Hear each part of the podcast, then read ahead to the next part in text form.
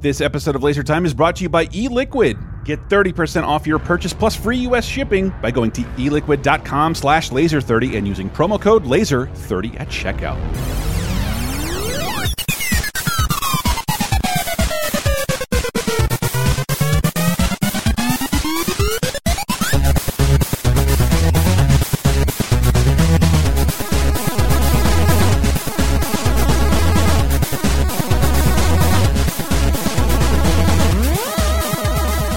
Can you spare a dime? It's laser time. Oh, that rhymed! That rhymed too!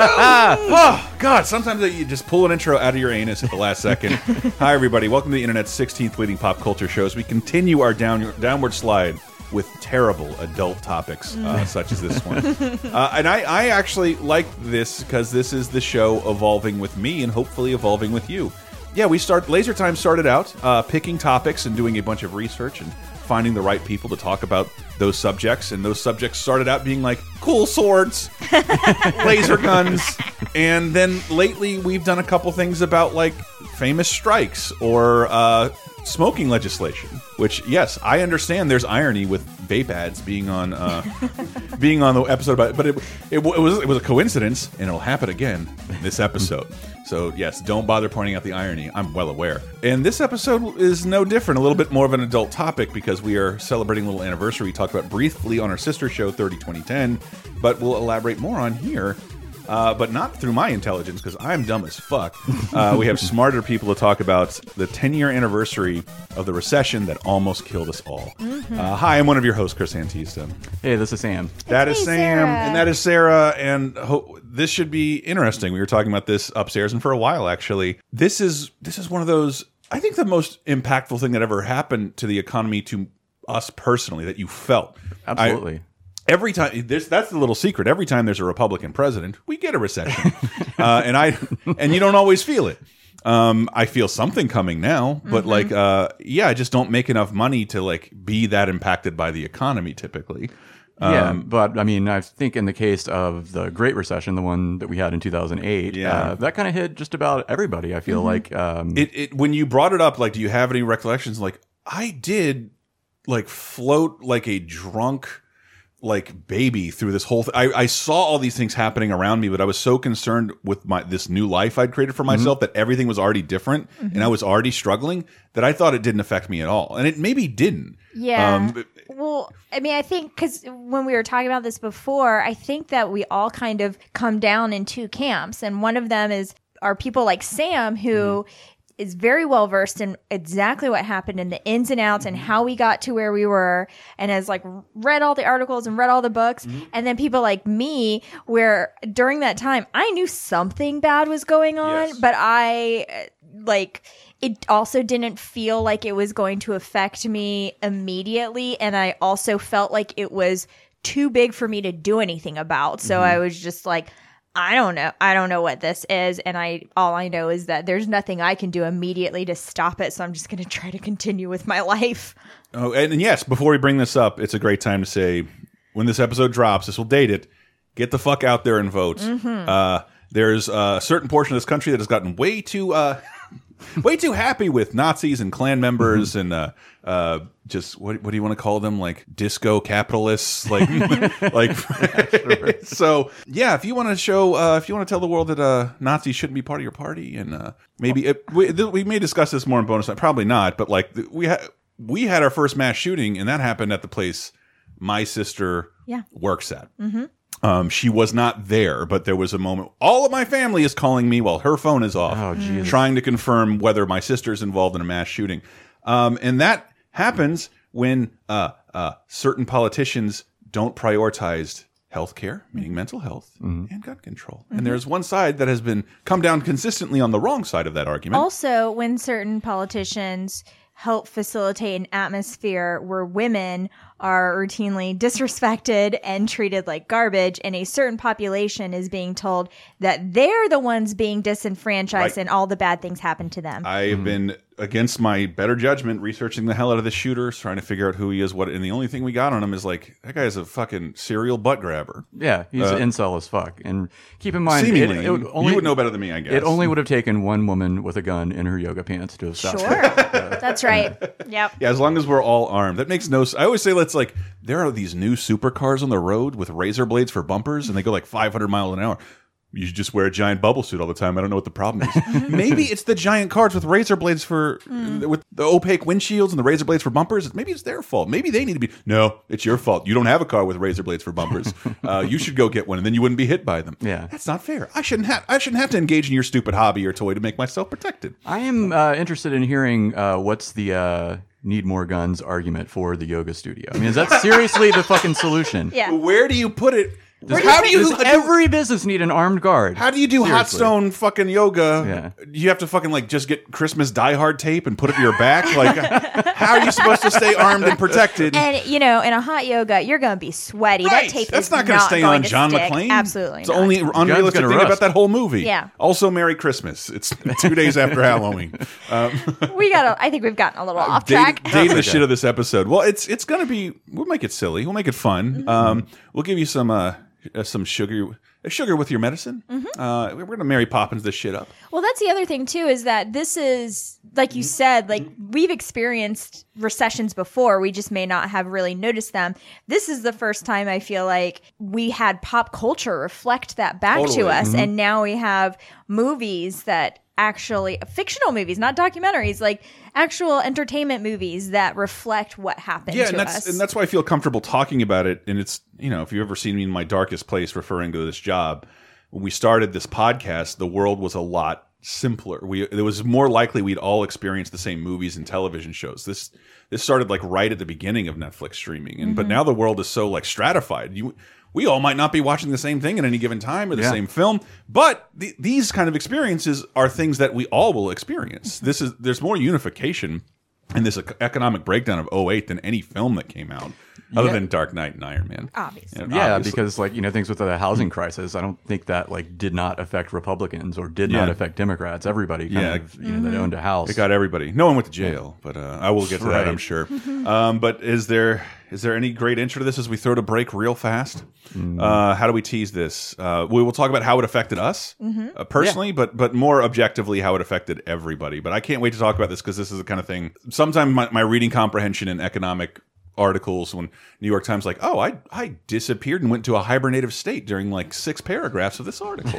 Uh, my eyes saw it. I can remember what I read. It just didn't it didn't track. So Right. podcasts help me do this a little better. So get ready for get ready for something a little different from Laser Time. All right, Yeah. we'll be right back. Go on, take the money and run. Go on, take the money and run. Welcome to vaping season, people. You know I'm a proponent of vaping, and I'm still really happy I made the switch to e-cigarettes and e-liquid. But it is not without its perils. Sometimes finding the right parts, flavors, brands, that can be a pain if you're trying to shop locally. There's only so much inventory a shop can hold, but not eliquid.com, baby. They've got over 44,000 products in stock, and they're so sure they can make you a fan, they are giving LaserTime listeners 30% off your first order by going to eliquid.com slash laser30 and using promo code laser30 at checkout. I am a complete eLiquid convert, you know that. No more hopping from local store to local store to find my stuff in stock. eLiquid.com has everything. With over 1,800 e-liquids, hardware, replacement coils, pod systems, and vape accessories, it's almost impossible to not find what you're looking for. Even better, they ship fast. Order by 2 p.m. Pacific, and most orders ship the same day. And unless you live in Arkansas, Washington, and Utah, you continental continental continental US orders ship free with no minimum order value required. Seriously, peep that website. It is easy to navigate. The customer reviews can help you discover new stuff, and it's seriously the easiest, most painless online experience I've ever had with vape products. And hey, the holidays are coming up, and maybe you know someone who's due for a bit of a lifestyle change, if you know what I'm saying. So give it a shot, and to get 30% off your purchase and free US shipping, go to eliquid.com slash laser30 and use promo code laser30. At 30 is a 3 and a 0, people. Once again, that website is E E-L-I-Q-U-I-D dot com slash laser30 and use promo code laser30 at checkout for 30% off your first order. You like this podcast? Hey, you might like Plowdy Pod. Plowdy Pod is the think tank that answers the questions that nobody asked. Like, what would you do if Michael Cera kidnapped your uncle? Or would you rather be Trump's wife or Putin's mistress? Or maybe, if you could choose any publication at all to publish your nude photo shoot, what would it be? You know mine would be 321 Contact. But this isn't about me, it's about Plowdy Pod. And you can check out Plowdy Pod and subscribe on Apple Podcasts or wherever you get your Plowdy podcasts. Would you like exclusive bonus podcast commentaries and more from the LaserTime crew? Then we strongly encourage you to support this show on patreon.com slash lasertime. It supports not only this show, but all the rest of the LaserTime network. You'll get commentaries, play games with the hosts, see exclusive videos first, and receive an uncut weekly ad-free podcast bonus time. Speaking of which, here's a quick taste. Because I, I'd never heard from anybody who's done this before. You talking about my chromosomes? Your chromosomes. Let me tell about you. Well, I decided to do the the 23andMe, the old uh, DNA test because. Any you know, reason why? Well, I just wanted a corporation to have my DNA. You know, I, like deep down, I was like, you know what to do with this. 'Cause Like, that is I want to join the X Men. I want to somehow, like, you know, I just think it's going to facilitate. Yes, I. I want a last Starfighter situation. Where like, Exactly. There he is. one of we the greatest movies of all time. But, but like, but were you curious about your background? Oh, that's right. Well- you're, don't have a brother or sister. Correct. I'm an only child, Mm-hmm. and I was told at a, like in my adulthood that that I was the product of artificial insemination. Ooh, giggity. And so, So yes, turkey baster. yeah, Um, basically, yeah. But you know, so you have no dad. Well, I did have a dad. Oh, but I but he wasn't my biological father. You know, so Did you know that at the time? No, I didn't know Mm-hmm. that. I didn't know that till long. I mean, I, I was I was well into my twenties before I was that was disclosed to me. Mm. Um, so that you know that was interesting to learn. Mm-hmm. Um, but then when all this all these DNA testing you know sites came on, Ancestry and 23andMe, you know it, it was sort of like, uh, Like hey, the, the why not? Facebook of sperm. Exactly. Put your. DNA here, and we will uh, we will sell your sperm to Cambridge Analytica and eventually steal your vote.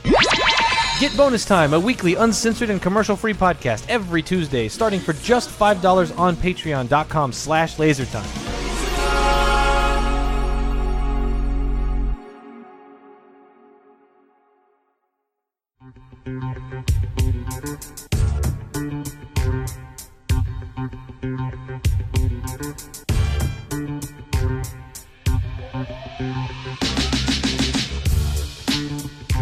Welcome back, everybody. Uh, hopefully, you're not in for too depressing of a topic because we Diana did ask people to share their anecdotes in the Laser Time official Facebook community, and people did, and like your anecdotes were very, very compelling. Just because, like, I. All the weird fucking ways this this directly affected people because you had I don't know where we wanted to start this. How are you going to set the scene for? Okay, well, I can start with my story about Tim. Yeah, that's a good place to start. An anonymous Tim. So for me, the, the way I experienced this, um, I first noticed this like before the recession actually occurred. I had a friend that moved back from Orlando in uh, 2004, and he had told me that he put his house on the market and it sold the same day that he put it on the market. And In was like, 04? yeah. I mean, because uh, you know that wasn't the peak of the um, the big housing craze at the time. And as far as the Big Short led, led me to believe, pretty much the subprime mortgage, mortgage crisis was people were the banks getting rich off of allowing people who couldn't really afford homes and putting them in homes immediately for Uh, mortgages right. that they knew they couldn't really pay or support. Yeah, so there's like a lot of different actors here, but really with the uh, the banks, um, lenders, you know, you have to go back to like how um, a mortgage worked traditionally. Uh, Mm-hmm. The bank, you know, lends you money for the house, and you pay them back interest, and that's how they you make go their you money. go see Jimmy Stewart. Right, Jimmy yeah, Stewart. built Bill's house and Dale's house. Uh, We but bring you over wine and a good a good ham every time we get a, get a house.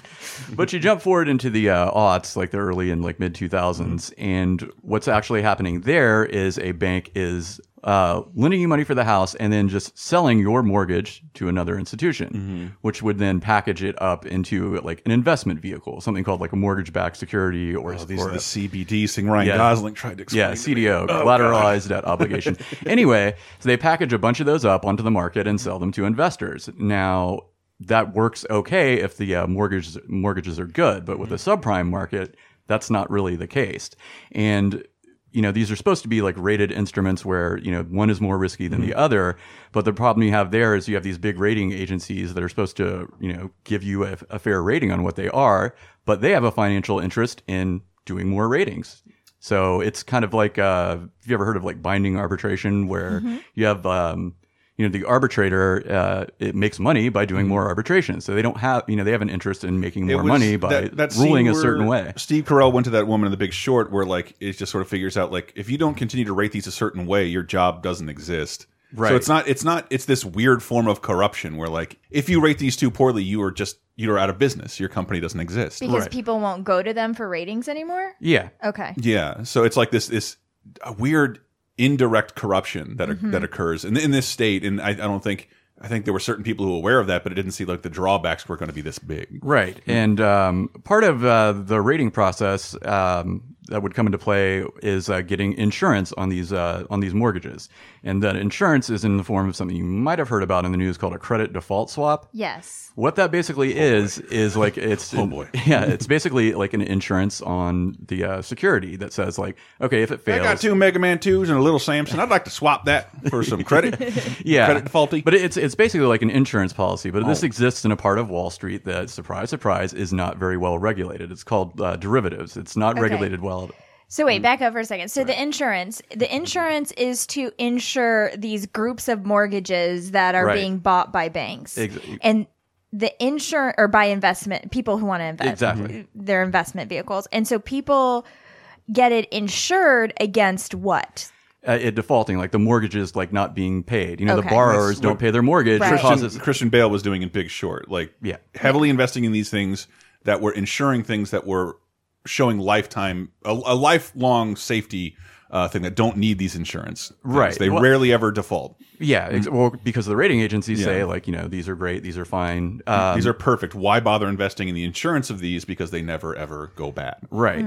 But the problem with uh, what I meant about it being like an unregulated space Mm. is like, um, uh, I can't buy like a homeowners or fire insurance policy on your house. Yeah. With a you know a credit default swap. A lot would of lead people to a couple bad can- things. That sounds very Yeah. mafia. Yeah. Exactly. I mean, like you wouldn't. I mean, if the fire department had a fire insurance policy on your house, you'd be like, "Whoa, that's messed up." Now you have a financial interest in my failure. That I get a notarized email. Shame if something were to happen to it. right. so when multiple people can buy that insurance policy on your house, it's that's that is just a bad thing. Mm-hmm. Yeah. I mean, I don't really know how else to describe it. And why yeah, would you you? have a why? bunch of people rooting for your failure. yeah, in betting life. on your fa on American failure. Sure, and the insurance, uh, the insurer is getting these ratings from their agents, uh, ratings agency that's saying, nah, it's, it's fine. So they'll sell more and more of these policies, and this happened a lot with a company called AIG. And then the housing collapse uh, occurred, and then suddenly AIG is on the hook for all this money they don't have. Mm. Okay. The And that- AIG was the insurer. Exactly. Okay. And they're a Yeah. soccer team.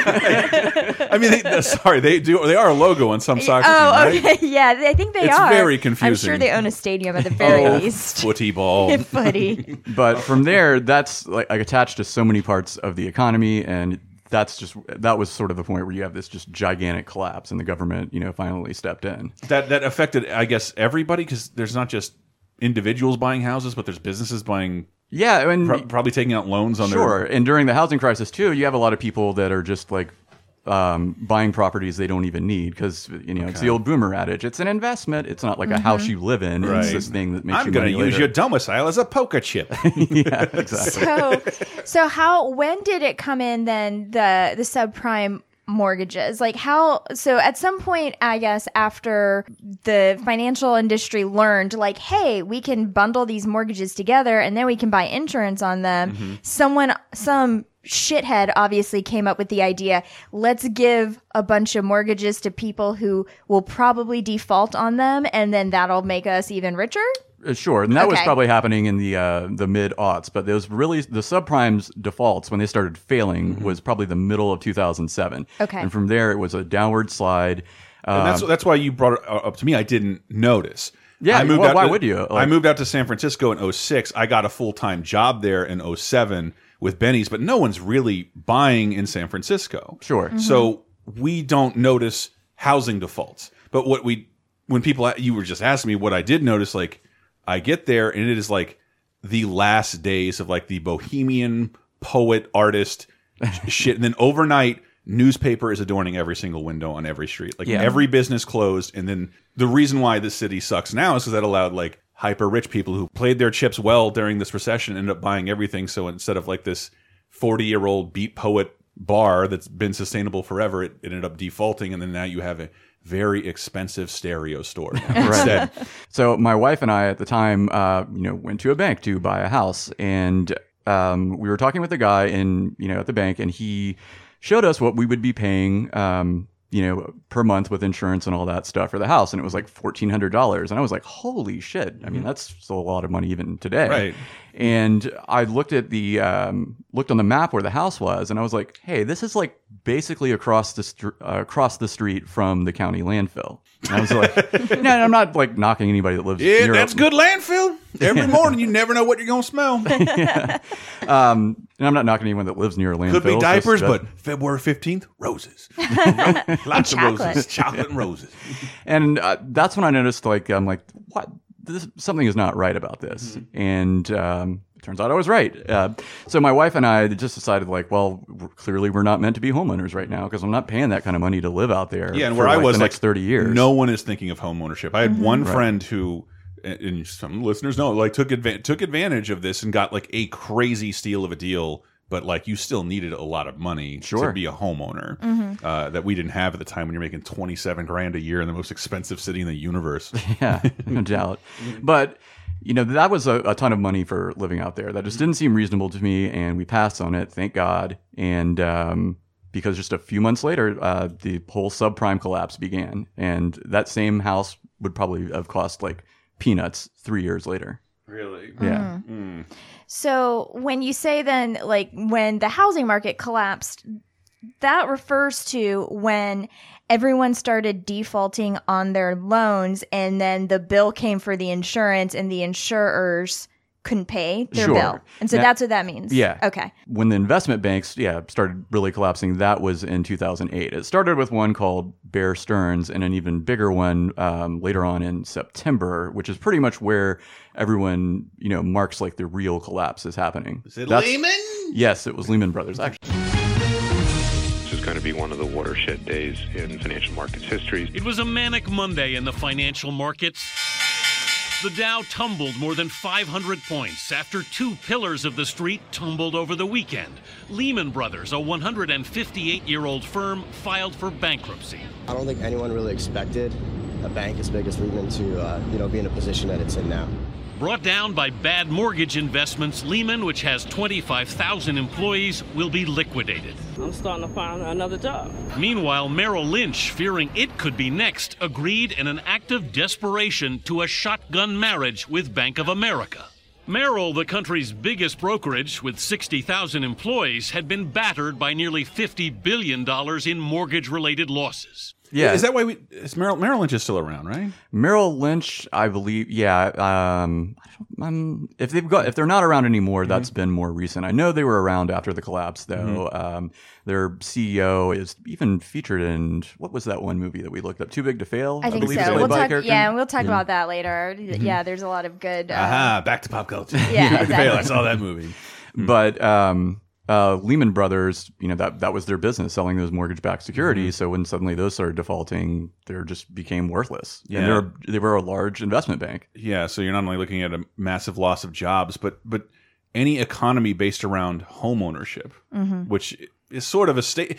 I don't know if you think of the American dream. That's very much a part of it. That's what we're all working towards. Right. And a part that I never really understood, to be honest. Like, and maybe it's the millennial in me, but, you know, for a long time as a young person and when I was like getting into my career, I kind of just thought, why would I want to own a home? like, I mean, I you think know, that now for fucking sure. it's like, what if I don't want to live here in like 5, 10, 15 years and I have this home that Mm. I'm like chained to essentially? Like, I never, re- plus, like, you have to, you need to fix ins- it. instill enough trust in rich people so you get back 75% of your rent when you decide to move. Right. That's pretty much all it's for. yeah. I, I, yeah. I just, I never really understood that. Well, you have to consider like what you're going to be doing when you're like 70 years Right. old. You know, are you still going to have to make a rent Do payment I when you can't to work live anymore? That long? Where is our Soylent Green? I want my friends to eat me before I become 70 years old. I don't want to live that long. Sounds delicious.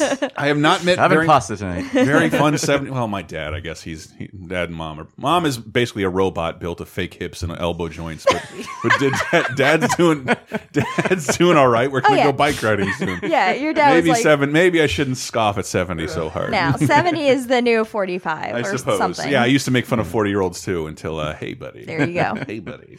Mm, but yeah, where, where are we now? But, but, where I was going with that. but Lehman Brothers collapsing, um, and, and just I don't know. When did you want me to bring up personal anecdotes? Because I, it was very odd being in San Francisco at like it's mild bohemia and still like completely safe. There's no housing market crisis, which is different from the rest of the world's housing market crisis.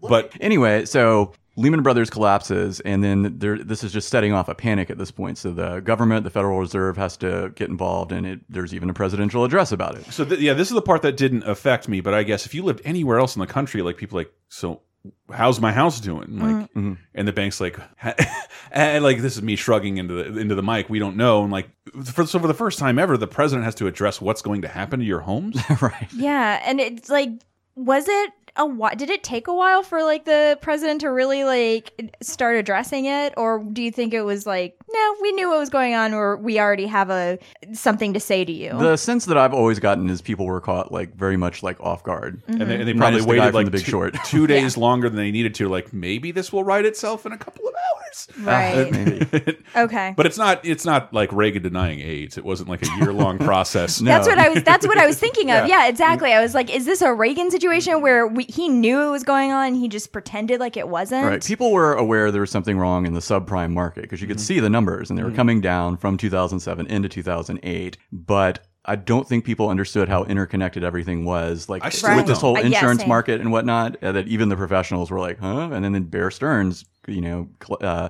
has to get bailed out by the government. And then 'Cause the Bear's- Lehman Brothers collapse happened. Bear Stearns are they primarily home?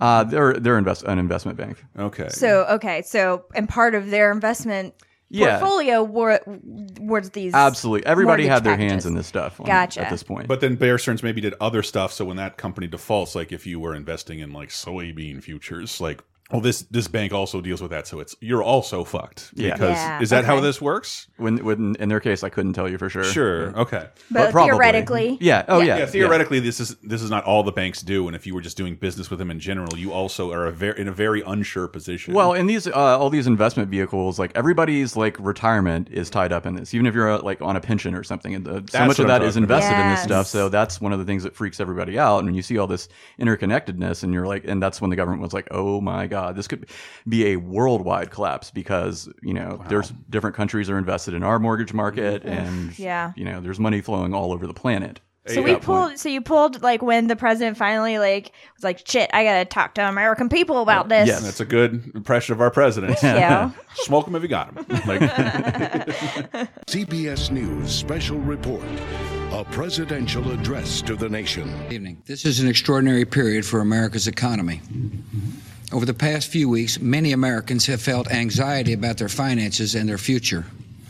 I understand their worry and their frustration. We've seen triple digit swings in the stock market. Major financial institutions have teetered on the edge of collapse, and some have failed. As uncertainty has grown, many banks have restricted lending. Credit markets have frozen, and families and businesses have found it harder to borrow money. We are in the midst of a serious financial crisis, and the federal government is responding with decisive action. So everything he said there is true, and that's another thing you have to consider. Whoa. That I really thought Obama For the was the first president. time ever. um, you know, Obama, the election happened shortly after this. But one of the things he said there that was really important is about uh, banks not lending money. Yeah. Because so much of the so much of the modern economy around the world revolves around people lending each other money. So that can cause like just you know everything to grind to Mm-hmm. and a that's halt. what I remember seeing Yeah. in San Francisco, like that. How much not knowing how much money was involved in lending, Right. And, and the idea because I th I worked at a.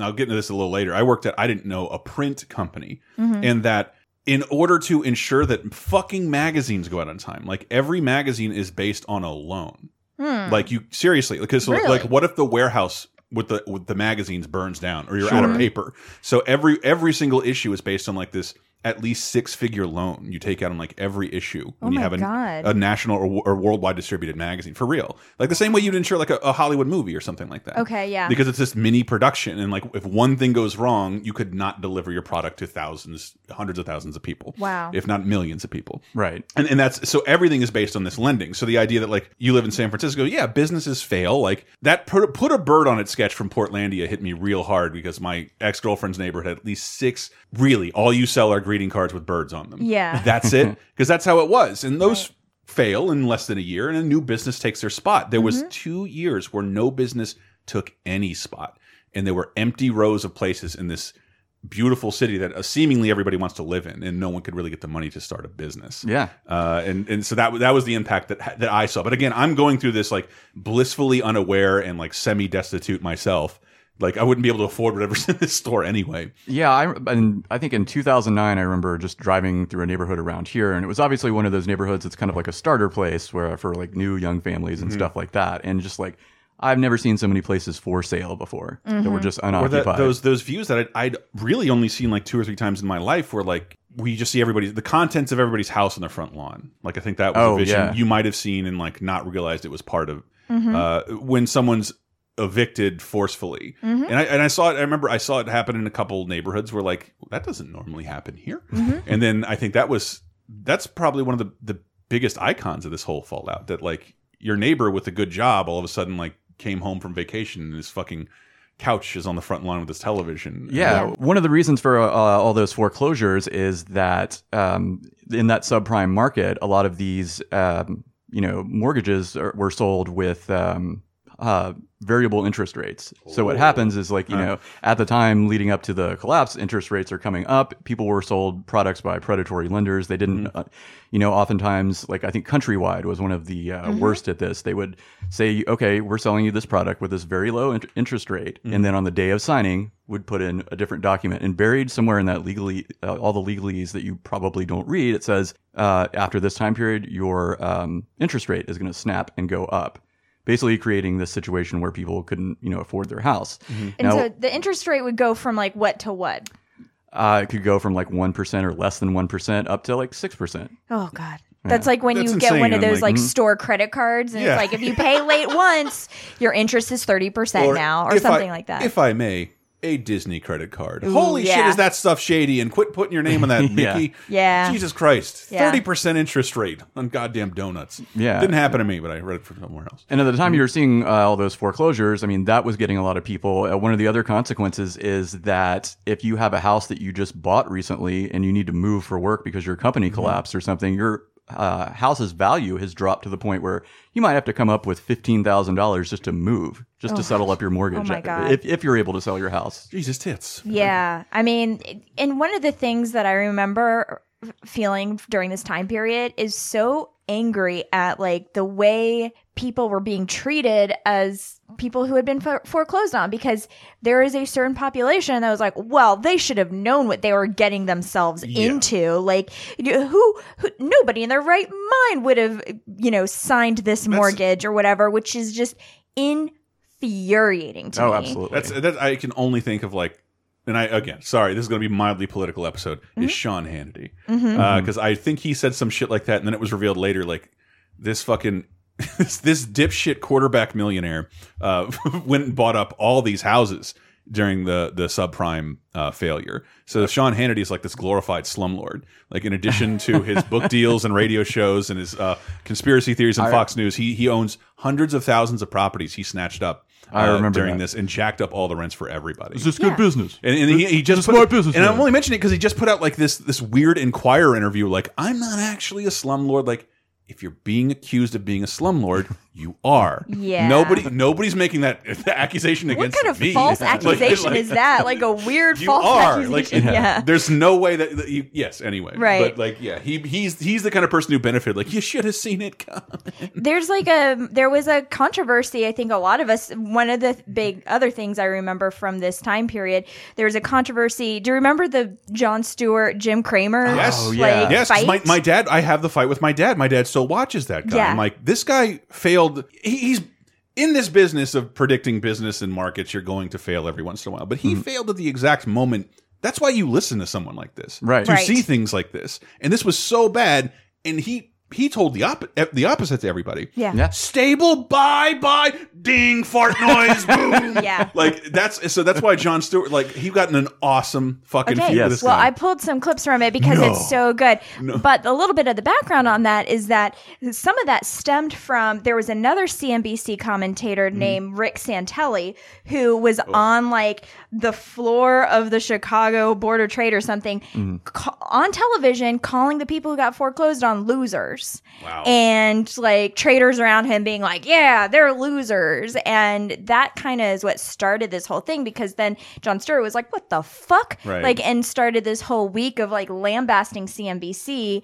Rick Mm-hmm. Santelli was actually scheduled to go on Daily Show, and CNBC pulled him and said like, no, he's not going on that. And that's how we got Jim Cramer to go on there. Okay. And so yeah, I pulled a couple clips from it just because it, it's kind of delicious to watch. bad. I think the just I dislike what he said.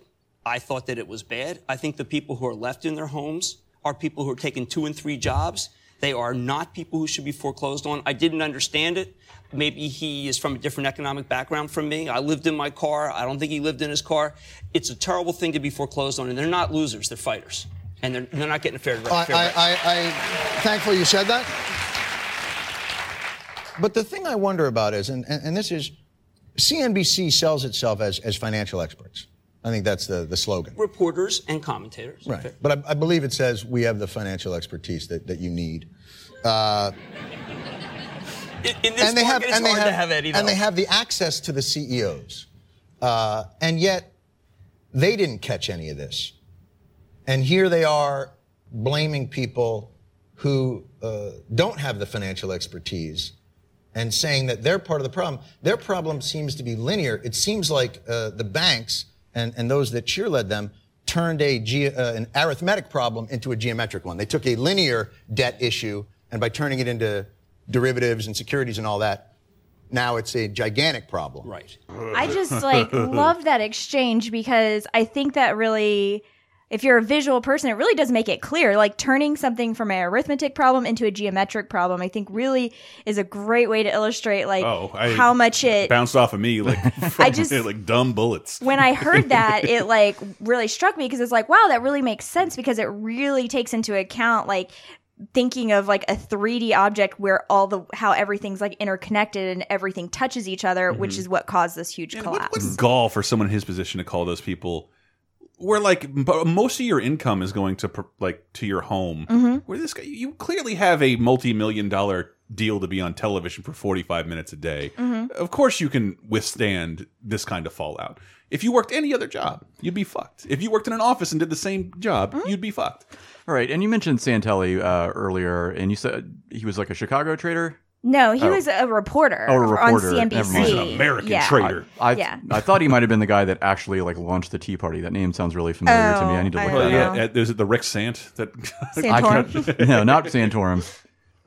Yeah, so I don't know. I just remember this this exchange so much, and it Mm-hmm. like really, you know, sticks out in your mind because also at this point it was like Jon Stewart's at the peak of his powers here. Well, that, and I, that's in a pop culture sense. I, it's awesome to hear someone you trust do that against someone you don't. Yes. and like we are lucky enough to have YouTube and Facebook videos and uh, your Young Turks and your Vices doing this shit all fucking day. Like, Mm-hmm. but like when we talk about on 30 2010, it's like you had like Michael Moore and Jon Stewart, and that was kind of it. Mm-hmm. Like Right. people people actually holding feet to the fire because that wasn't really the business CNN or CNBC was in. Right. Like to actually grill people like I don't know, like this is it's kind of astonishing to look back on. I just there, there was a if you haven't seen that CNN series of for some reason CNN interviewing Dave Chappelle and Jon Stewart, there's this moment Dave Chappelle describes of like he's he has random openers as he's open he's doing this giant Radio City Music show and like um and then it was the day of the Charlottesville attacks. Not attacks, but this, the Charlottesville incident. Yeah, I know what Uh, Heather about. Heyer's death and like do we do a show tonight and like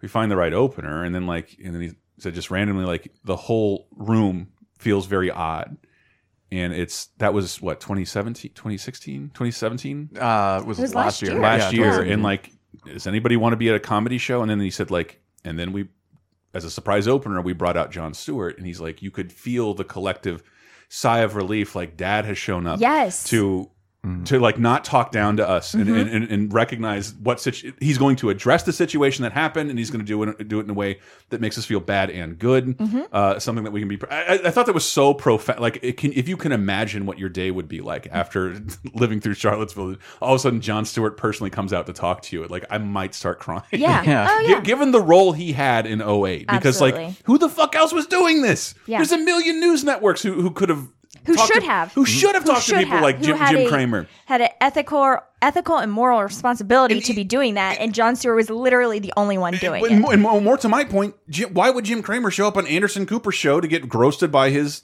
his competition? He That's wouldn't, true. but he had to show up on the Daily Show because Mhm. that's the responsible thing to do. That's what the kids are watching. That's where we expect this kind of thing to happen. And I think that was always part of Jon Stewart's frustration. Like, why, why, why do I have to do this? Yeah. why is this my? And then he gets questioned like a real journalist, and he's always like, I I love that that line. Like, I. I'm my show is followed by puppets making crank phone calls. The idea that you're CNN asking me why why I didn't do this and that in my interview, like why didn't you do it? Yeah.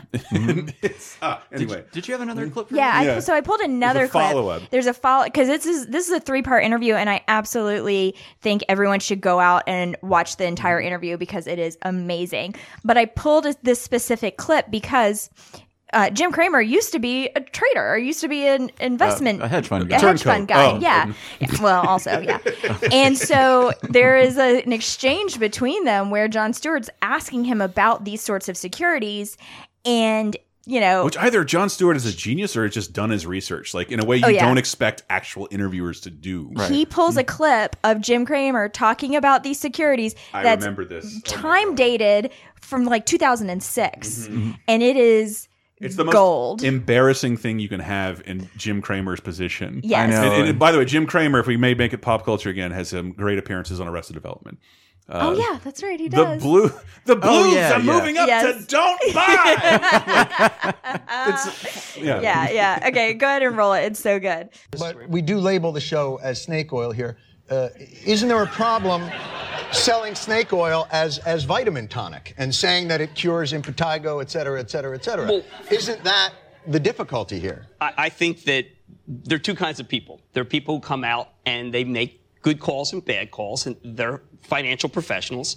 And then there's the people who say they only make good calls, and they're liars. I, I, I But- try but I- really hard to make as many good calls as I can. I think the, the difference is not good call, bad call. The difference is real market and, and unreal market. Let me let me show you. This is is uh, you, you ran a hedge fund. yes, I did for many years. All right. Is You know, a lot of times when I was short at my hedge fund and I was positioned short, meaning I needed it down, uh, I would uh, create a um, a level of activity beforehand that could drive the futures. It doesn't take much money. what does that mean? Okay, uh, this was a, a hyperbolic example of what I was trying to get people to. You had a great piece about short selling earlier. Yes, I've been right. trying to rein in short selling, trying to expose what really happens. This is what goes on. What I'm trying to say is, and I didn't do this, but I'm trying to explain to people. This is the Oh, it shenanigans. sounded like you were talking about that you had done it. then I was inarticulate because I, I, I did trade. I barely traded the futures, but I will say this: Mm-hmm. I am trying to expose the stuff exactly what you guys do, and I'm trying to get the regulators to look at Well, it. see, that's interesting. Roll 210. I would encourage anyone who's in the hedge fund game to do it because it's legal, Right. and it, um, it it's a very quick way to make money and very satisfying. Okay. Um, well, By the way, no one else in the world would ever admit that, but I can care. that's right. And you can say that here. I can't. I'm not gonna say it on TV. It's on TV now. Yeah, I mean, the Jim Cramer on CNBC to protect me from that Jim Cramer. I think the way you do that is to show. Okay. I mean, Oh, I love a good Stewart takedown. I Yeah. do fall into good. YouTube loops of Jon Stewart on news shows because Mhm. it's always funny. Mhm. It's always good. But I, I have not stumbled upon the Jim Cramer interview. Thank you for bringing this up. Oh, 'cause I am like, I am a very close to actually feeling sorry for Jim Cramer in that yeah, moment. yeah. No, I, don't, I, but no, I feel hey, close look, to it. I, I look. Everyone hates it when I say that shit. I feel bad for monsters on occasion. Me too. Just I, I remember like Because we're humans. hate Trump, and then he just he takes like two days into his presidency, he takes those pictures of him acting like a baby in a fire engine. I'm like, oh come on, man, dude, don't do that to your. What is wrong? Oh, and like I'm, I feel bad for this asshole. God damn it. Yeah, that ship has sailed for me, but I understand where you're coming from. Yeah, like, but yeah, I, I get it every once in a while. Like, ooh, fuck. Yeah. Ah, I, yeah, not that's good, but sucks to be you. I still get that on occasion. Mm. But uh, I don't know. I, I, ugh. So, so after all this happened, then I started hearing about the bailout. So, what does that mean?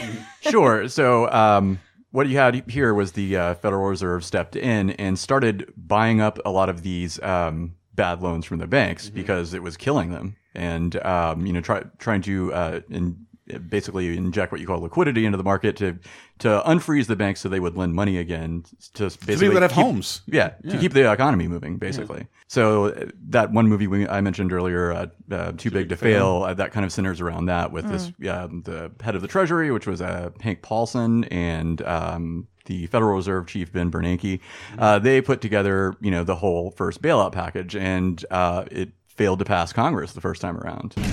Back in the US of A, September 29th was also the day Congress rejected President Bush's bailout bill. The motion is not adopted. With And the Dow fell a record 777 points. This is where the crisis goes from being a banking crisis to a crisis of the American economy as a whole, with stock market values crashing in September 2008. wow. Yeah.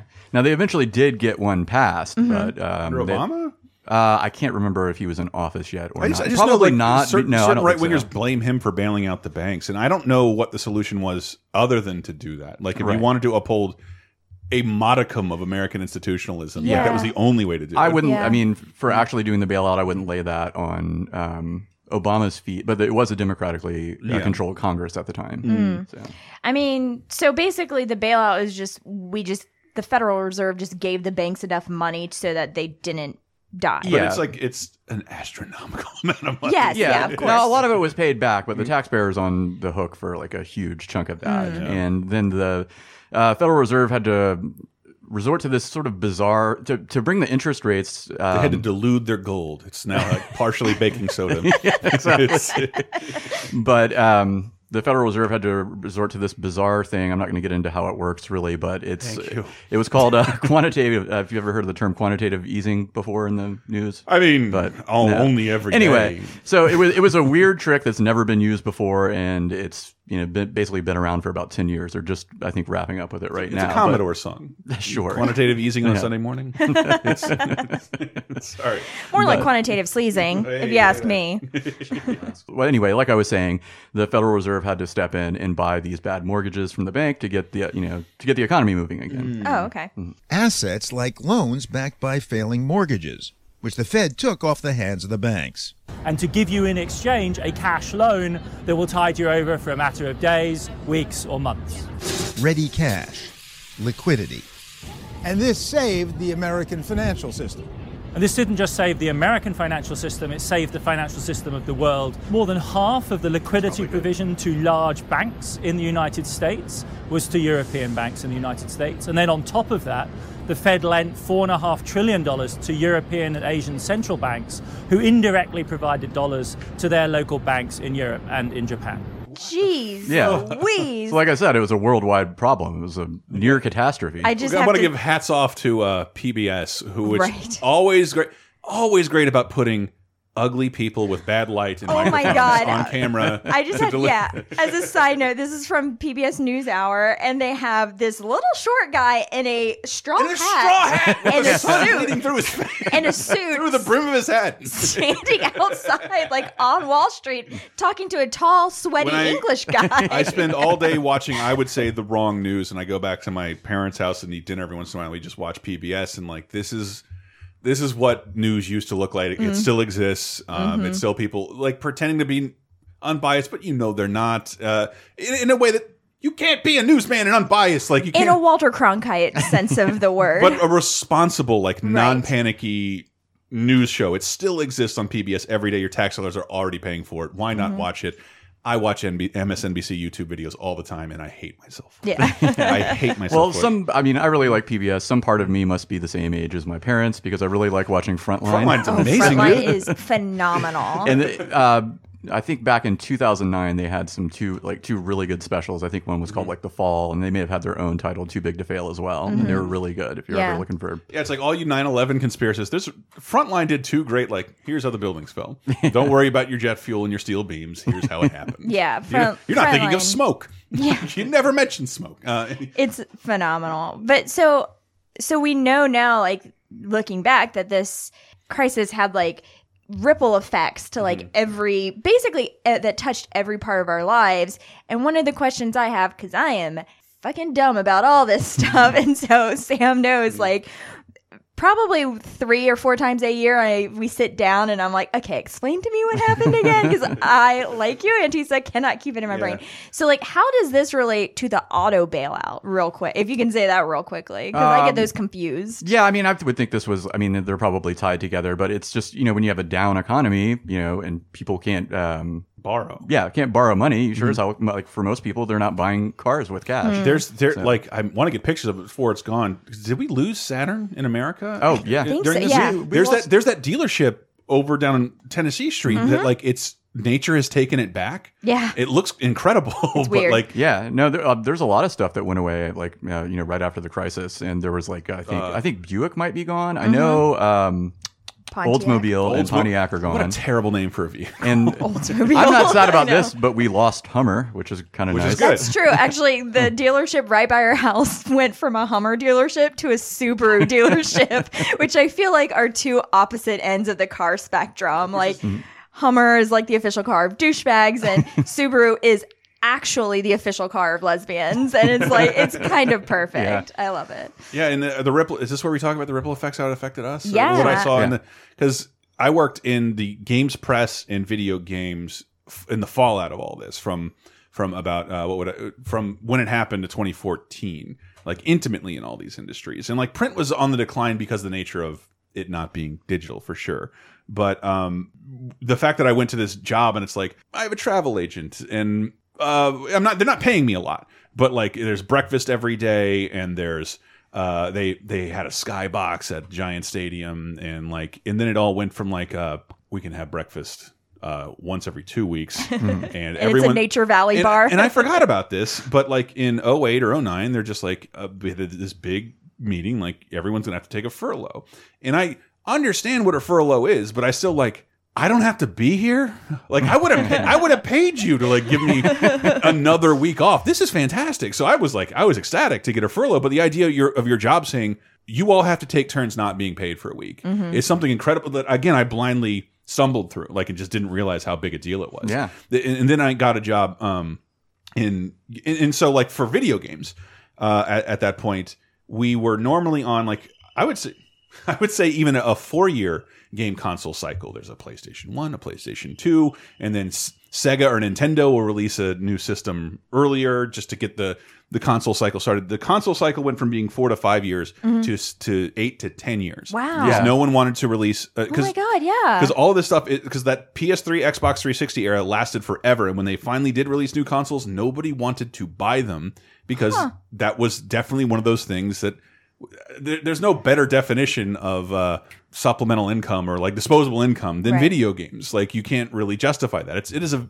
fucking premium experience as much as you idiots want to complain about game prices being too high Yeah. it's something only a rich uh, country flush with money So- and free time is allowed to partake in Do you but so I like I like looking at that about how like our consumption changed based on this. Did you Yeah. now was so well the if- if- video game console sounds like people weren't buying them, but were people then just buying more video games? Because that's a thing the that old, happens. The old consoles were selling fine, and they were having to make the new games compatible with the old systems Yeah, on the old hardware because people were adopting so slowly.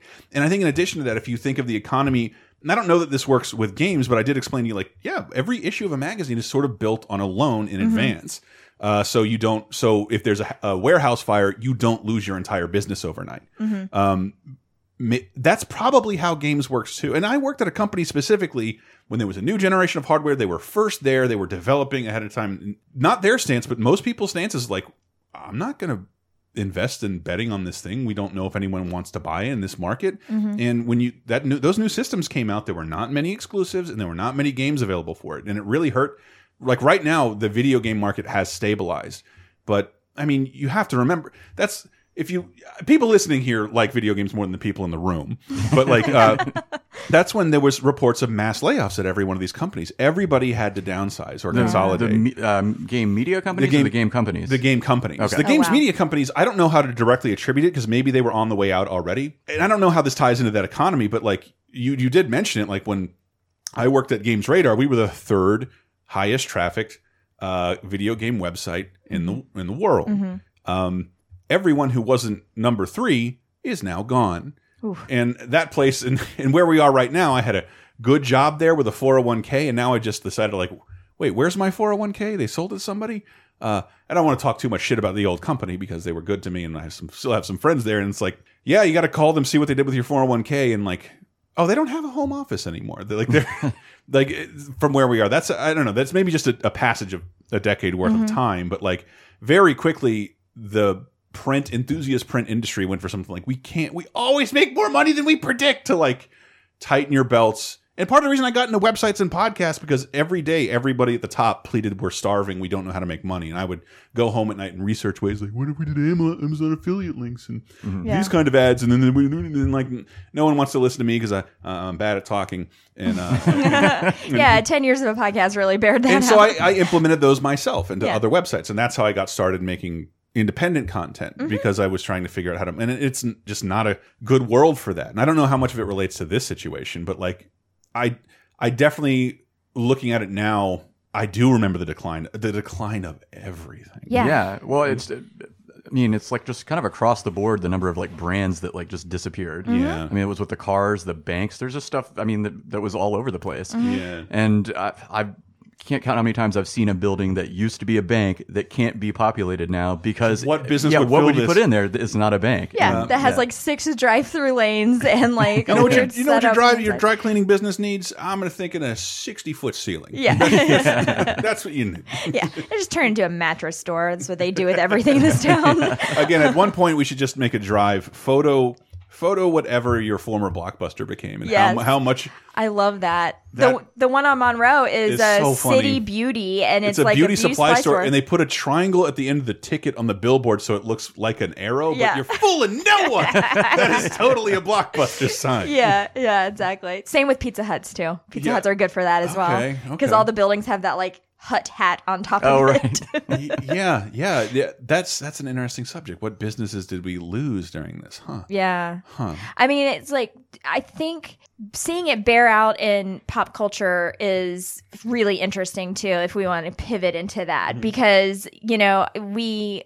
Uh, there's a certain generation of people who are now making media who were young people Mhm. during this and now want to bear that out Yeah, and this, show this will that on define the world to them, even if it stabilizes and goes back to the old American dream.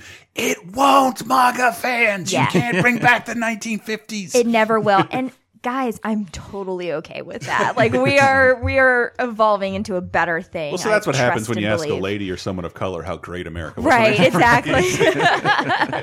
and maybe ask maybe ask Europe. Yeah, there was rubble everywhere. We couldn't make cars, and once we did, your country was fucked. Yeah, yeah. We made our own, after we started making our own steel, the American dream I know. died. It turns out, like when you blow up half of your uh, industrial competitors and your enemies blow up the other half, you are basically great. the only person with running water on the street. You're Yeah. very popular. You can make it great again, but I guess that's what the seven hundred billion dollars in military spending is about. Uh, Oh, so God, yeah. Maybe blow it all up again and be the last one left.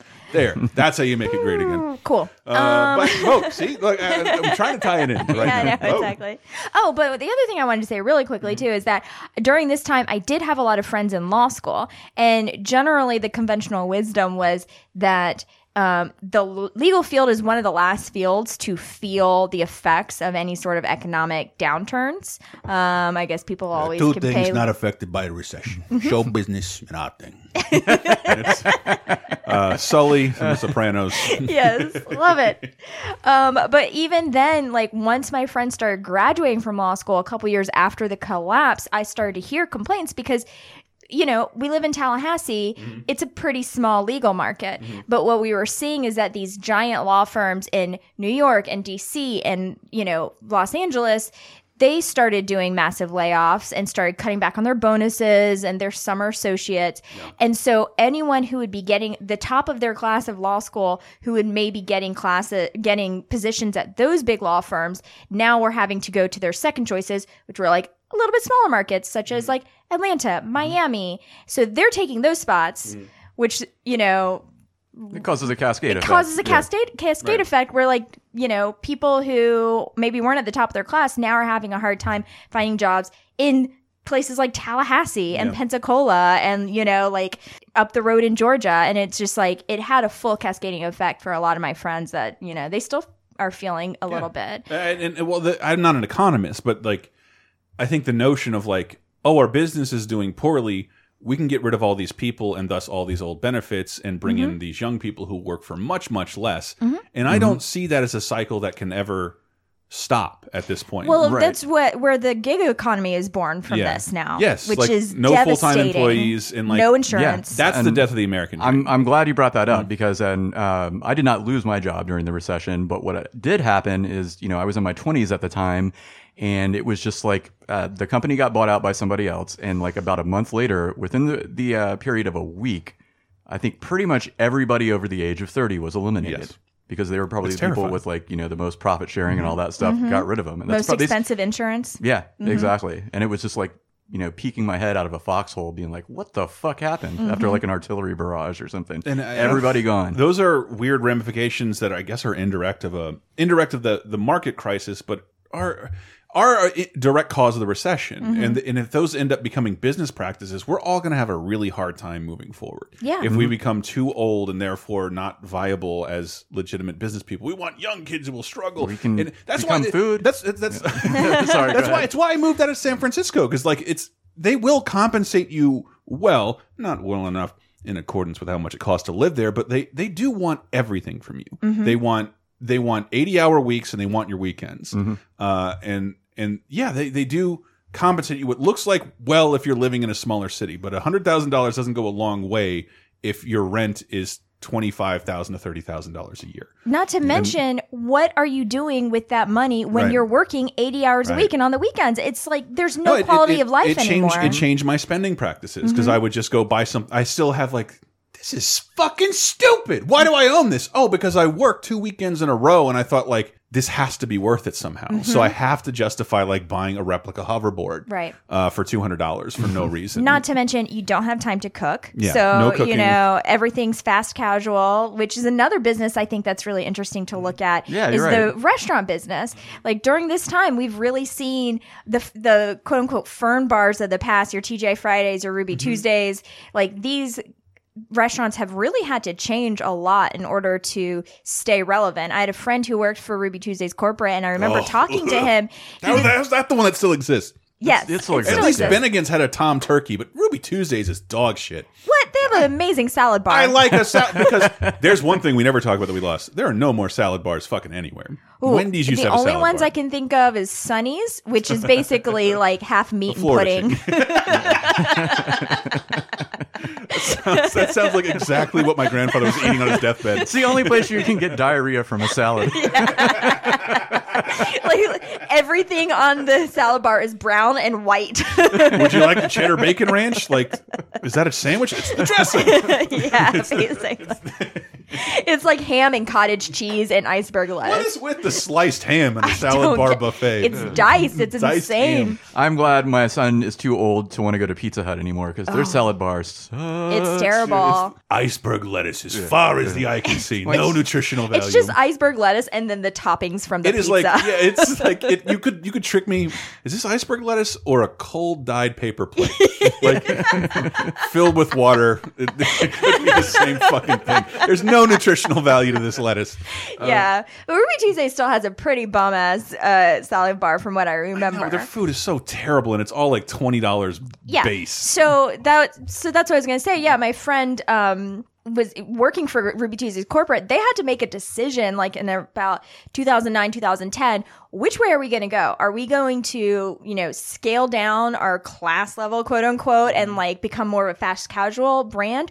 Or are we going to try to class it up a little bit and be like the affordable option to a maybe a, what would be an anniversary dinner at a mm-hmm. fine dining restaurant? And they decided to go with the latter.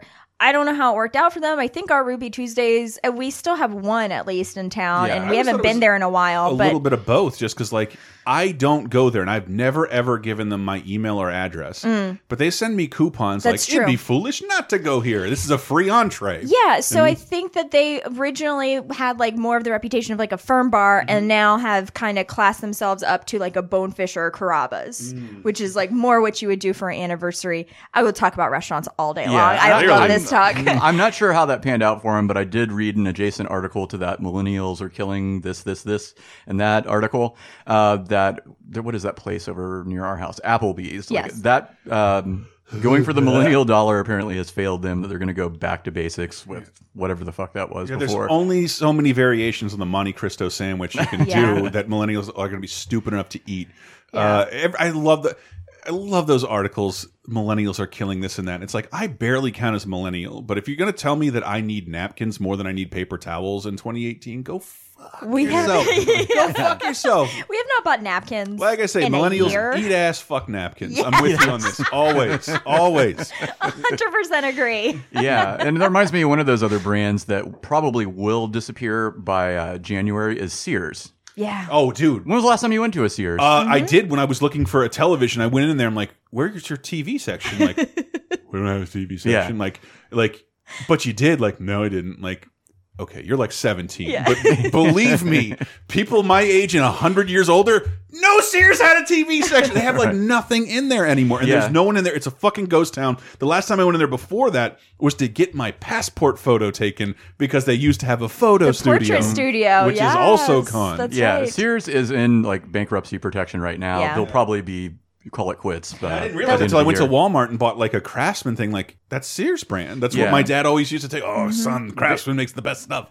Basically, Um, they've been in like a slow motion liquidation for about two years. Mm. They've sold off Craftsman and like the Die Hard batteries, and they're not. There's nothing they can do to save it. I mean, it's Yeah. fucking Sears. I don't, Uh, I don't have They fond did. I, memories of I go to in Sears. now because I they have a DVD section, and by DVD Wow. section I mean a bucket of DVDs, Like in a bucket- gas station? Yeah, like like yeah, undistributed. Like yeah, no no fucking hierarchy to anything. And I pick it up and it's like seventeen horror movies. Let's hmm. see what they are. And they were, shit. They were all the Puppet Master movies, which are bad, but I watched as a little kid and like wore for like four dollars. I'm like, yeah, I'll take all this. sh- All these DVDs you would never find in a Best Buy. Ray Bradbury short-lived 1980s Wow. anthology show. Like, Damn. what? Six dollars? Give me, give me, give me. Wow. So anytime I'm near a Sears, I'm like, I go to their DVD bucket for it's shit that's not good enough to be in Walmart. Oof. Uh, I go, I go by their DVDs. I mean, speaking of Sears liquidating, the last time I was in a Sears was last year on Black Friday Mm. because I was so hungover from Thanksgiving I had to throw up in their bathroom. I thought that this and I only did it because it was a ghost town on Black Friday. There was nobody in Sears. So I was like, good, privacy. okay. I'm glad this was not another diarrhea joke. Oh, I would never. I would never. so is, is that where we are now? Let's talk ramifications. Uh, Yeah. from all uh, from uh, the recession. So there's some great. So if you're a ding dong like me and like I need a movie to tell me about what it is, there's actually some great movies that have come out that kind of have helped explain what happened now. Um, and Sam is the one that really introduced me to a lot of them. Yeah, so my favorite uh, to date has been The Big Short. I read the book and I really enjoyed the movie, and it does a, a pretty good explanation of everything that happened, and I'm pretty sure is based on uh, the real guy, or, or the guy is based on a real person. Yeah, yeah. They. I remember. Well, let's play a little bit of the trailer. Michael, how are you? I found something really interesting. The whole housing market is propped up on these bad loans. They will fail. The housing market is rock solid. It's a time bomb.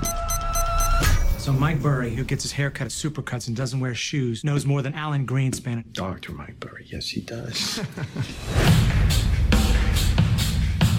You know what? I'm pissed off. American people—we're getting screwed by the big banks. And I am getting madder and madder. It's unbelievable. I love I love his speech, and There's so many clips I like from The Big Short. Yeah, like, it was hard to choose. It's not that I think that fraud is unethical and not very nice. It's that fraud never ever works. And when you base your primary system on fraud, everything gets fucked on that. And I love the way he said that. Like Mm-hmm. it's yeah. it's not an issue of not being nice. It's just we cannot base a business Mm-hmm. on fraud, and that's what this was.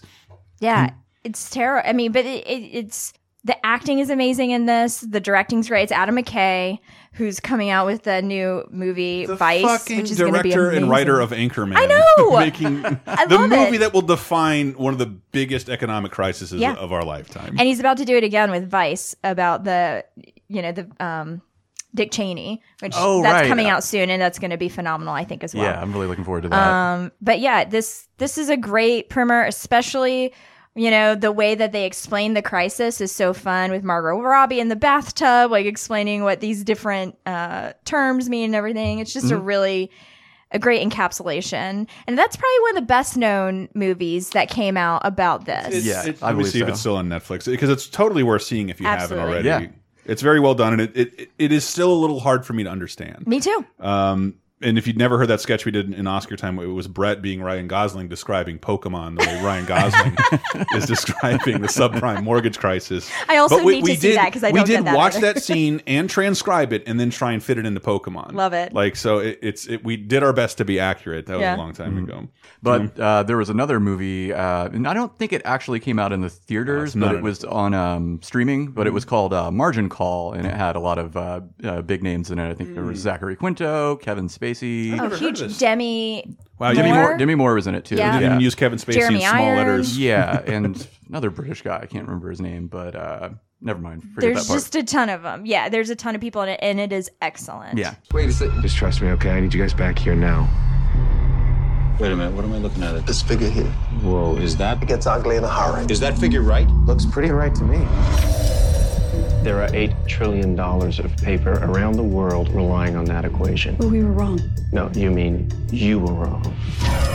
Sir, if those assets decrease by just 25%, that loss would be greater than the current market capitalization of this entire company. How long would it take to clear that from our books? You cannot be doing what you're thinking of doing. And the story is basically the it's a 24 hour Mm-hmm. scene, like a slice of the financial crisis in a 24 hour period. Right. It is fiction, but based on the crisis actually happening. Right. And so explain a little Mm. bit like the of the plot. Yeah, so Zachary Quinto is this like uh, scientist turned financial analyst, which is a whole other problem I probably should have mentioned that the financial services sector sucks up a lot of our best and brightest into it Yes. to make money Mm. rather than make like medicine or new technologies Or and stuff space like that. things. Yeah. Anyway, so that's one example. Space yeah, space things. that's one example of this, and he is able to discover like, holy shit, like all of our uh, mortgage assets are going to fail, and this is probably going to be systemic across the market. So all the top executives like put together a plan to offload all this shit as fast as possible without telling anybody, just to to get rid of it. And it's sort of, I mean, and this all takes place in like a 24 hour period. Yeah. It's excellent. And it's like and I also forgot Stanley Tucci, my 100% Oh, yeah, yeah. number one Tucci gang, Tucci favorite gang, Tucci gang, Tucci after gang. Tom He is like, yeah, I think one of the protagonists. yeah, he's great. Um, but yeah, I absolutely recommend Margin Call. Sam Same showed here. it to me a while ago, and we talk about it a lot actually because it's just so good, and it's really it's shot like an action movie. Like it is very fast paced and not boring at all. Mm-hmm. Um, it's excellent. Another movie that we haven't seen yet, but now it's on the list after I did a little bit of research on it, ca- is called Too Big to Fail. It was actually an HBO film. Mm-hmm. I oh wait, no, seen you it did now. see Yes, it. I That's did. right, you I've did seen see it. that. It was a long time okay, ago, maybe though. I'm the only one of the What people year? who hasn't seen It it. was a long time ago. I think it was 2011. yeah, just, yeah, it's in Yeah. the 2010 somewhere. But, Yeah. Um, yeah, that one has like Paul. I can't do his voice. Paul Giamatti. Ah, as, like mother, Ben Bernanke. you goddamn motherfucker. goddamn motherfucker. goddamn motherfucker. and this okay so i watched the trailer for it i'm probably going to watch it this week just because i it looks so awesome but one of my favorite things is that it has it portrays real people Mm-hmm. and i love it it's so satisfying when you have like a movie and the people are cast as like real life people and Mm-hmm. it matches up like paul giamatti as ben bernanke you wouldn't think it but it works so well and who's the who's Um, Also is in it? Is it not John Hurt? What is his name? William Hurt William Hurt. is uh, the you know Henry Paulson, Hank Paulson, the uh, head of the Ah, Thunderbolt the Ross. Treasury. Yes. yeah head of the Treasury at the time. I'm, and I forget the rest of the cast, but you can just roll it. Wall Street has a gambling problem. They never learn anything. We don't do this now. We won't have an economy on Monday. What are we, crossing our fingers? I'm sorry, let me see if I understand this. Are, are you directing us to put Lehman into bankruptcy? Uh, give us a moment. I counted uh, "What Up" from Billy Crudup, "Total Yeah, Grace," and America's Ed sweetheart, Asner. America's sweetheart, James Woods, uh, and uh, Tony Shalhoub. Yeah, Tony Shalhoub. America's Rose, Tony I Shalhoub. love him. Uh, this looks excellent. Yeah, it Um, is pretty good. I- and it's more about, I guess, the bailout part of it. Yes. I know, Okay. but HBO movies are like just the right kind of terrible for me because they're Mhm. all pretty terrible movies. But it's like I wouldn't say that. But, wouldn't say that. but it's a good. It's always like a good summation of a historical event that Yeah. doesn't doesn't Mm-hmm. doesn't over dramatize things too much because they kind of want to bore you with every detail. Remember that. That recount movie, like they bothered to shoot here at like the Yeah. fourth quarter bar and grill for some reason. Like, why? I love that They Shot place. that anywhere, like, but they did. They made it a point to make it Tallahassee. Yeah, I remember because I was sitting next to um, Kevin Uh, Spacey in the Delta Lounge, and I Oh, was like, right. "What the fuck is he doing here?" Did But he- didn't did you he also- yeah, we talked. I mean, just the pleasantries or Did whatever. he real touch quick. you? Did he ask No, anything? he didn't. And he was dressed like like I mean, he must have been trying to go incognito or something. He's dressed really schlubby. Oh, really? Weird. I, I Did if you he was also like meet Bob Balaban though? Yeah, he was with him too. He's in he was in Love him. recount. Bob Yeah. Balaban. Um, so the another film that I pulled that I remember seeing the trailer for this and then nothing else. I don't know if it's good or not, but it's called 99 Homes and it kind of it gets into more of the foreclosure and the eviction and the heartbreak of that. It's Michael Shannon and um Spider-Man himself, Andrew Garfield. I thought you were going to say Tom Holland, you fucking evil person. Like, Andrew Garfield. the worst. Mm. Um, but and it, it goes through basically um, Andrew Garfield and his mom and his daughter live in a home, and Michael Shannon is the real estate bro- broker who's in charge of basically evic- evicting people, and he comes and evicts right them. now. Yeah, it's really creepy. And then Because my impressions I could, let me top it up with I'm Michael Shannon. did he have a stroke? No, Oh. he just talks very slow and menacingly. Sounds more like Or um, what did Michael write in that sketch? I hope you enjoy the shape of my water.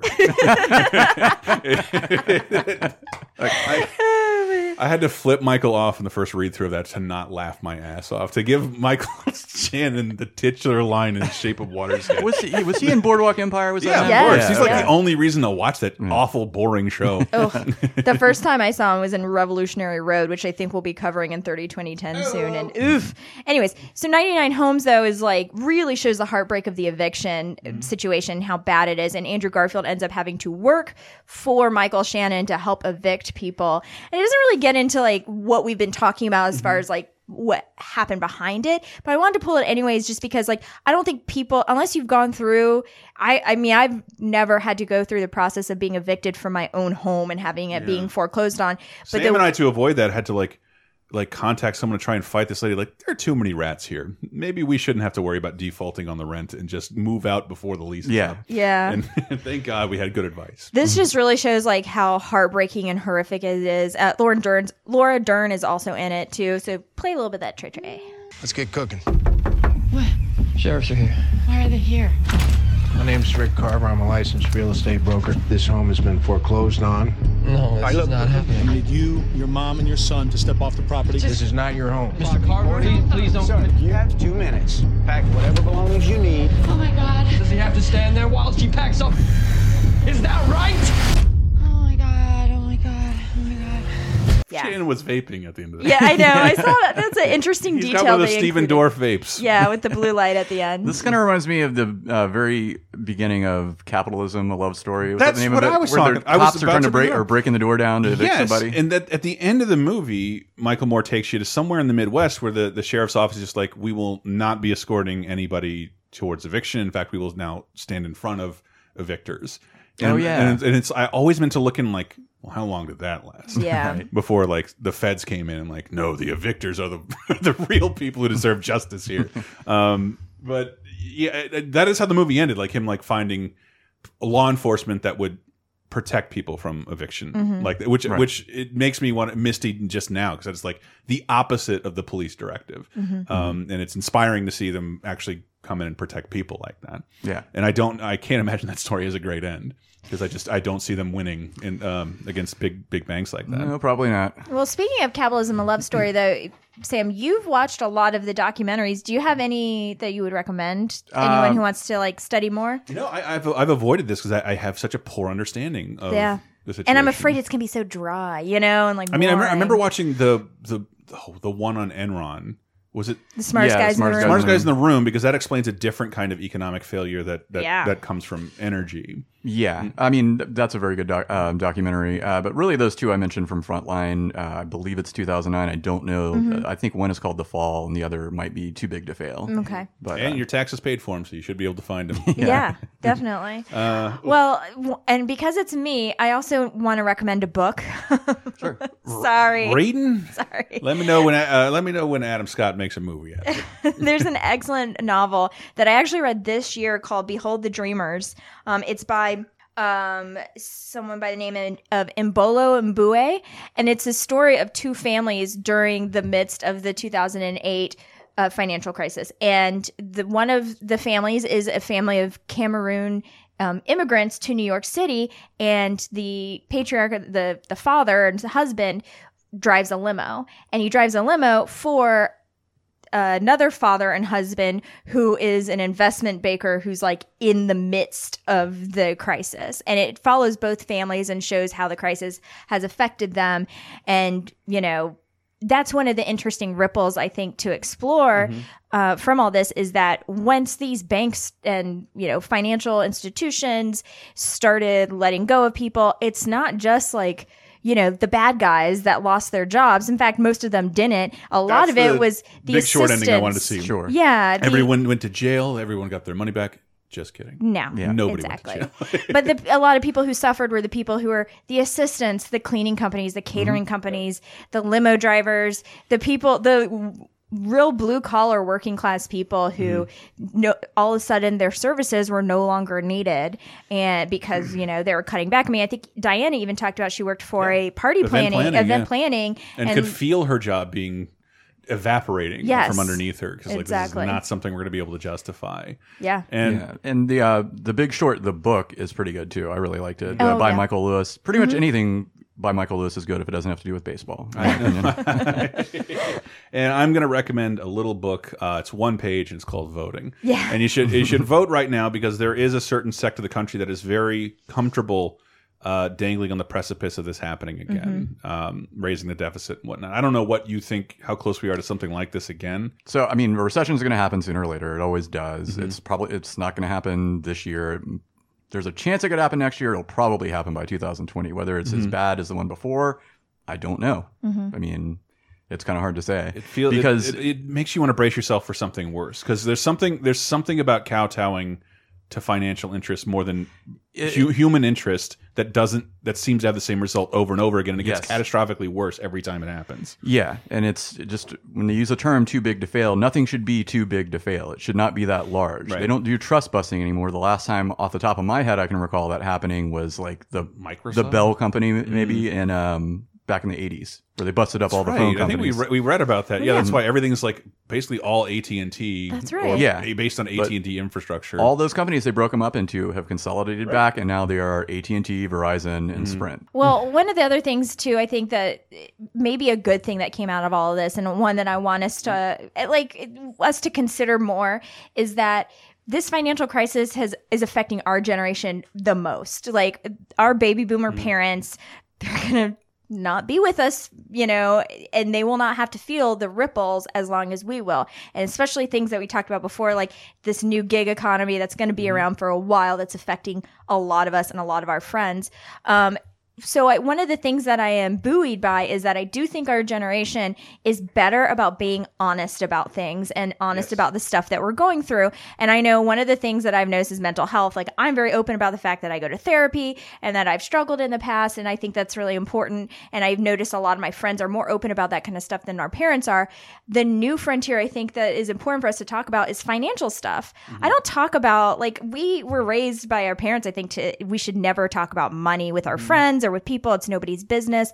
But I know that when I've had these conversations with friends and coworkers, like yeah, I'm really struggling. We're not going to go, you know, we're not, we can't go out to eat this week mm-hmm. because, you know, we've got our bills or, you know, this is how the economy is the only lifestyle I want whatever. is being able to not make my own food. Yeah, same here. but I mean, like when we talk about our worries and our struggles about mortgages and you know what we're approved for and mm-hmm. our our credit card debt, we all feel better because mm-hmm. we all know we're in the same boat. And I think this era of like pretending like we're all doing so great, we're keeping up with the Joneses and stuff mm-hmm. is over. And I would like for all of us to be a little bit more honest about our struggles Yeah. with financial stuff because it's scary and it's less scary when you can talk about it. Mm-hmm.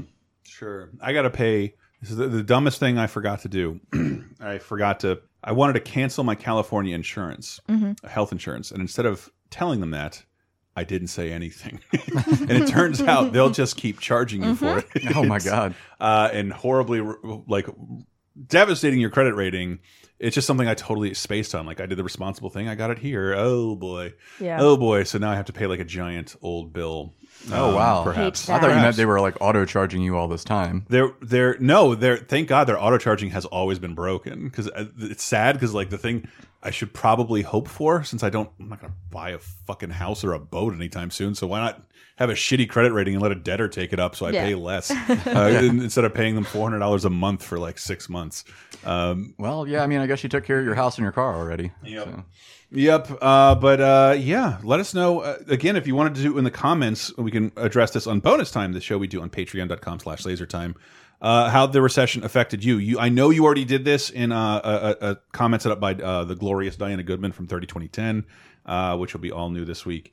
Uh, but if you wanted to do it again, we could discuss it more in depth on bonus time at some point. Uh, Sure. I, I do think that would be really cool because again, Sam knows way more about this shit than I do, Mhm. and and people's story from that was sort of astonishing. Oh, like yeah. how I don't know many people it required people to move for, but like that's crazy. The idea that the economy makes you move, Mhm. it feels like very old west out here. Well, in the case of like I was talking about with the housing prices going down, sometimes the economy made like- it so you couldn't move. Sorry, but I mean like Yeah. but like to a new town or something like that. Sure. Just on the Mm-hmm. Mhm. hope that there is something out there for you in this industry. Mhm. Like that that just seems like real old west kind of shit. Mm-hmm. We're all Oh, yeah. playing Red Dead, so you know what I'm talking.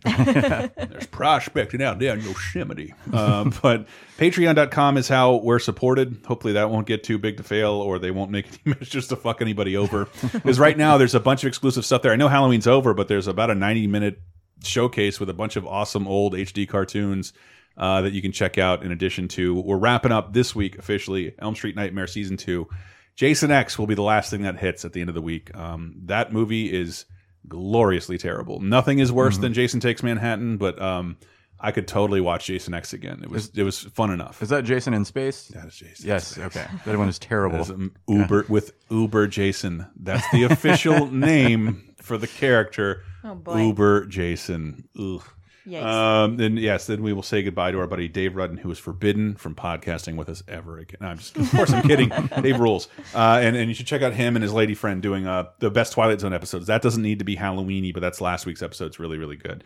And uh, Video Game Apocalypse this week in honor of Red. uh, Last week in honor of Red Dead was games that are slow starters. Already receiving a little bit of flack, but like.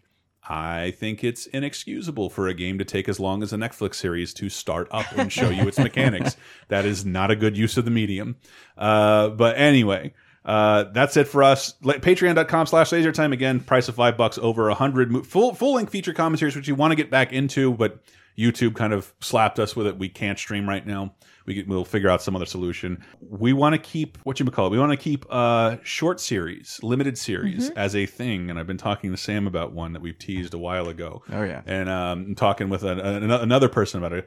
Another good limited series that we might be doing. And that will be exclusive for patrons, not unlike Elm Street Nightmare. So please stay with us. We do need your support. This is my sole form of income. so like, uh, if this if this fails, I don't know what I'll do. But um, everyone else is is compensated, and that's I don't know. It just feels good. It feels yeah. good that you guys are making it happen for us. Uh, so thank you so much, um, and we're out of here. Bye, Bye guys.